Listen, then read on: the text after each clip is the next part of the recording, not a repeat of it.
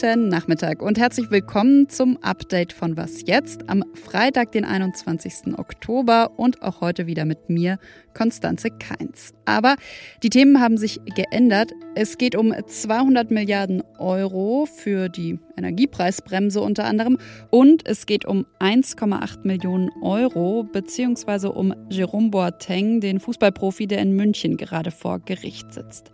Der Redaktionsschluss für diesen Podcast ist 16 Uhr.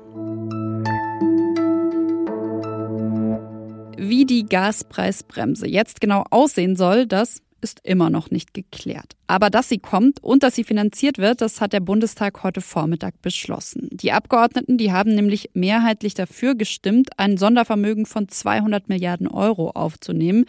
Ja, man könnte also sagen, Scholz Doppelwumms, der hat die nächste Hürde genommen. Von der FDP beziehungsweise hier vom Haushaltspolitiker Otto Fricke, da hieß es heute im Bundestag, das sei ein klares Signal an Bürger und Wirtschaft. Es geht um die Einhaltung des Versprechens, dass die Ampelkoalition dafür sorgt, dass ausreichende Finanzmittel sowohl in der Heizperiode 22-23 als auch in der Heizperiode 23-24 und ausreichende Mittel für Gas und Strom für Unternehmen und Bürger vorhanden sein werden. Dieses Versprechen, was die Koalition gegeben hat, löst sie mit diesem Gesetzentwurf ein. Finanziert werden die 200 Milliarden Euro über Kredite. Ja, dafür muss die Schuldenbremse erneut ausgesetzt werden. SPD, Grüne und FDP haben dafür gestimmt. Die Linke enthielt sich, AfD und Union stimmten dagegen. Und Ihr Argument, das überlasse ich jetzt mal dem Unionsfraktionsvize Matthias Mittelberg selbst. Sie wissen nicht, wofür Sie das Geld brauchen, wann Sie das Geld brauchen und trotzdem wollen Sie von uns eine Blankozusage über 200 Milliarden. Das kann man gar nicht gutheißen. Ja, die Ampel sieht es natürlich anders, widerspricht und sagt, diese 200 Milliarden, die sollen die geplante Strom- und Gaspreisbremse finanzieren.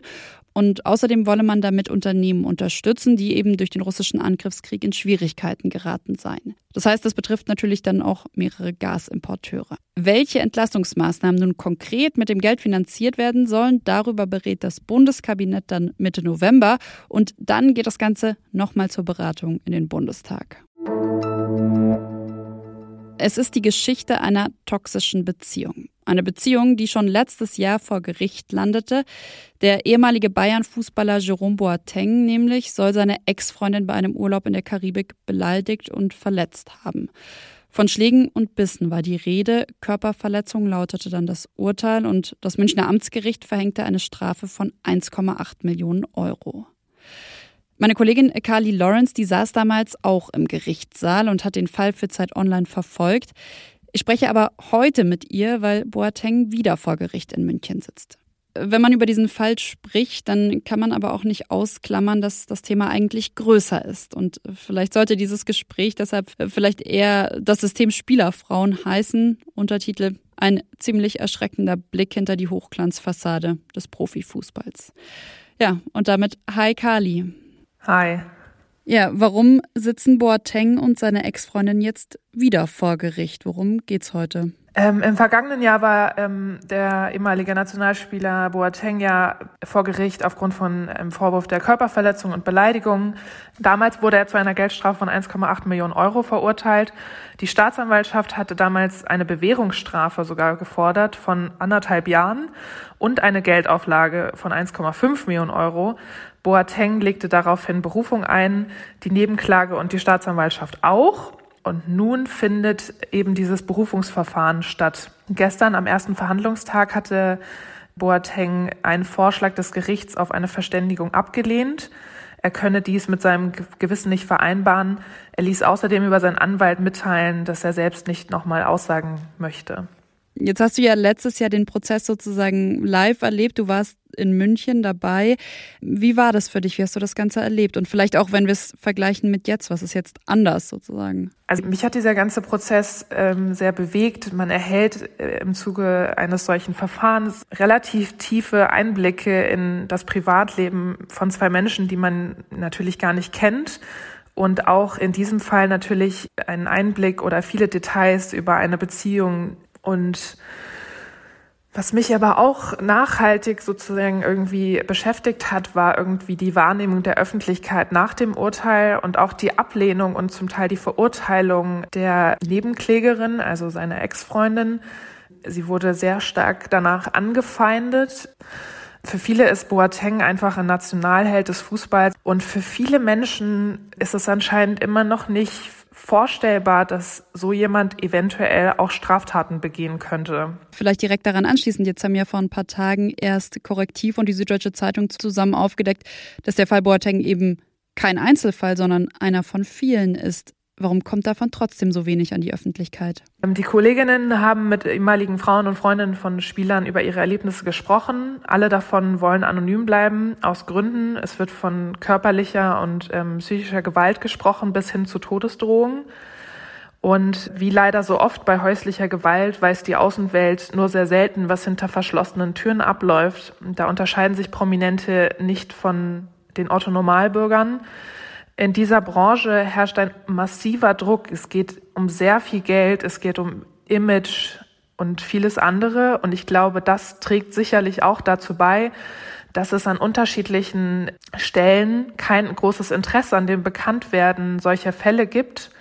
Und was man eventuell auch nicht außer Acht lassen sollte, ich könnte mir gut vorstellen, dass sicherlich auch viele dieser Frauen einen ähm, NDA unterschrieben haben, zu Deutsch einen Geheimhaltungsvertrag. In den USA ist das bei Prominenten eigentlich gang und gäbe, die sich so über ähm, einen Vertrag absichern wollen, dass Privates auch nach Ende einer Beziehung privat bleibt. Vielen Dank, Kali. Gerne, vielen Dank. Ja, und äh, kurz vor Ende des Redaktionsschlusses dieses Podcasts, da sagt der Richter in München dann, ich glaube, wir haben heute alle keine Energie mehr. Der nächste Prozesstag, der ist jetzt für den 2. November angesetzt. In Frankreich wird ein Glasfaserkabel durchtrennt und weltweit gibt es deshalb Probleme mit dem Internet. Es ist von Sabotage die Rede, wieder ein Angriff auf kritische Infrastruktur also und wieder die Frage, wie kann das eigentlich sein und was ist passiert? Das sind Fragen, die ich an die Zeit Online-Korrespondentin Annika Jörres in Frankreich weitergegeben habe. Ja, tatsächlich schien es relativ einfach gewesen zu sein, tatsächlich diese Internetkabel zu durchtrennen. Äh, auf Fotos der Telefonanbieter kann man erkennen, dass es einfach so eine Art äh, ja, Metalldeckel war, der angehoben werden musste mitten in der Straße und da drin befanden sich dann eben diese Internetkabel, die offenbar mit elektrischen Geräten durchtrennt wurden und dass es so einfach war, ist eigentlich umso erstaunlicher, als dass die Folgen natürlich relativ weitreichend waren. Also erstmal saßen hier Zehntausende Bürgerinnen und Bürger in Frankreich auf dem Trockenen sozusagen, also hatten keine Verbindung mehr. Und gleichzeitig äh, haben auch die USA und äh, China gemeldet, dass die also, dass der Internetverkehr beeinträchtigt war, weil es eben auch die Unterwasserkabel letztendlich betroffen hat. So insofern gehe ich jetzt davon aus, dass bald tatsächlich eine Diskussion darüber beginnt, wie man diese ja doch sehr wichtigen Kabel besser schützen kann in Zukunft, dass es eben nicht mehr so einfach zu sein scheint, da Schaden anzurichten. Was noch? Im Stuttgarter Rathaus wurden kürzlich Tamponautomaten aufgehängt. Eigentlich eine gute Sache, finde ich. Die Tampons sind nämlich kostenlos. Und trotzdem gab es Diskussionen. Denn die Automaten, die hängen nicht nur auf den Damen, sondern auch auf den Herrentoiletten. Ja, dieser eigentlich nur Nebenaspekt, der wurde dann schnell zum eigentlichen Thema. Die Bildzeitung, die hat geschrieben, ein Versehen oder regiert hier der Mann-Frau divers Wahnsinn. Ja, der Stuttgarter CDU-Bürgermeister, der sagte plötzlich, ich habe mich ja sowieso klar gegen das Angebot ausgesprochen, wurde aber überstimmt. Und ich frage mich, warum regen sich mal wieder so viele Menschen über Dinge auf, die sie gar nicht betreffen? Über einen kleinen weißen Kasten auf den Stuttgarter Herrentoiletten im Rathaus. Denn das Argument von Grünen und SPD für diese Tamponspender ist eigentlich einfach und logisch. Alle, die Tampons brauchen, sollen sie eben kostenfrei bekommen. Es gehe um die Gleichbehandlung von nichtbinären oder Transpersonen. Und damit sind wir am Schluss dieser Was jetzt Folge angekommen. Sie können uns wie immer gerne schreiben an wasjetzt@zeit.de geht das. Ich, Konstanze Keins, verabschiede mich und wünsche Ihnen einen ganz schönes, entspanntes Wochenende. Und ich empfehle Ihnen direkt auch schon mal unsere neue Sonderfolge zum Thema Artensterben. Die erscheint wie immer morgen, also wie immer an einem Samstag. Aber sie erscheint nicht nur hier in diesem normalen, in Anführungszeichen, Was jetzt Feed, sondern wir haben einen neuen Podcast-Feed. Was jetzt Spezial heißt der, den finden Sie überall, wo Sie uns auch sonst hören. In diesem Feed, da finden Sie ab jetzt gebündelt all unsere Sonderfolgen. Also hören Sie sich durch, wenn Sie das noch nicht gemacht haben. Tschüss. Okay, ich bin live.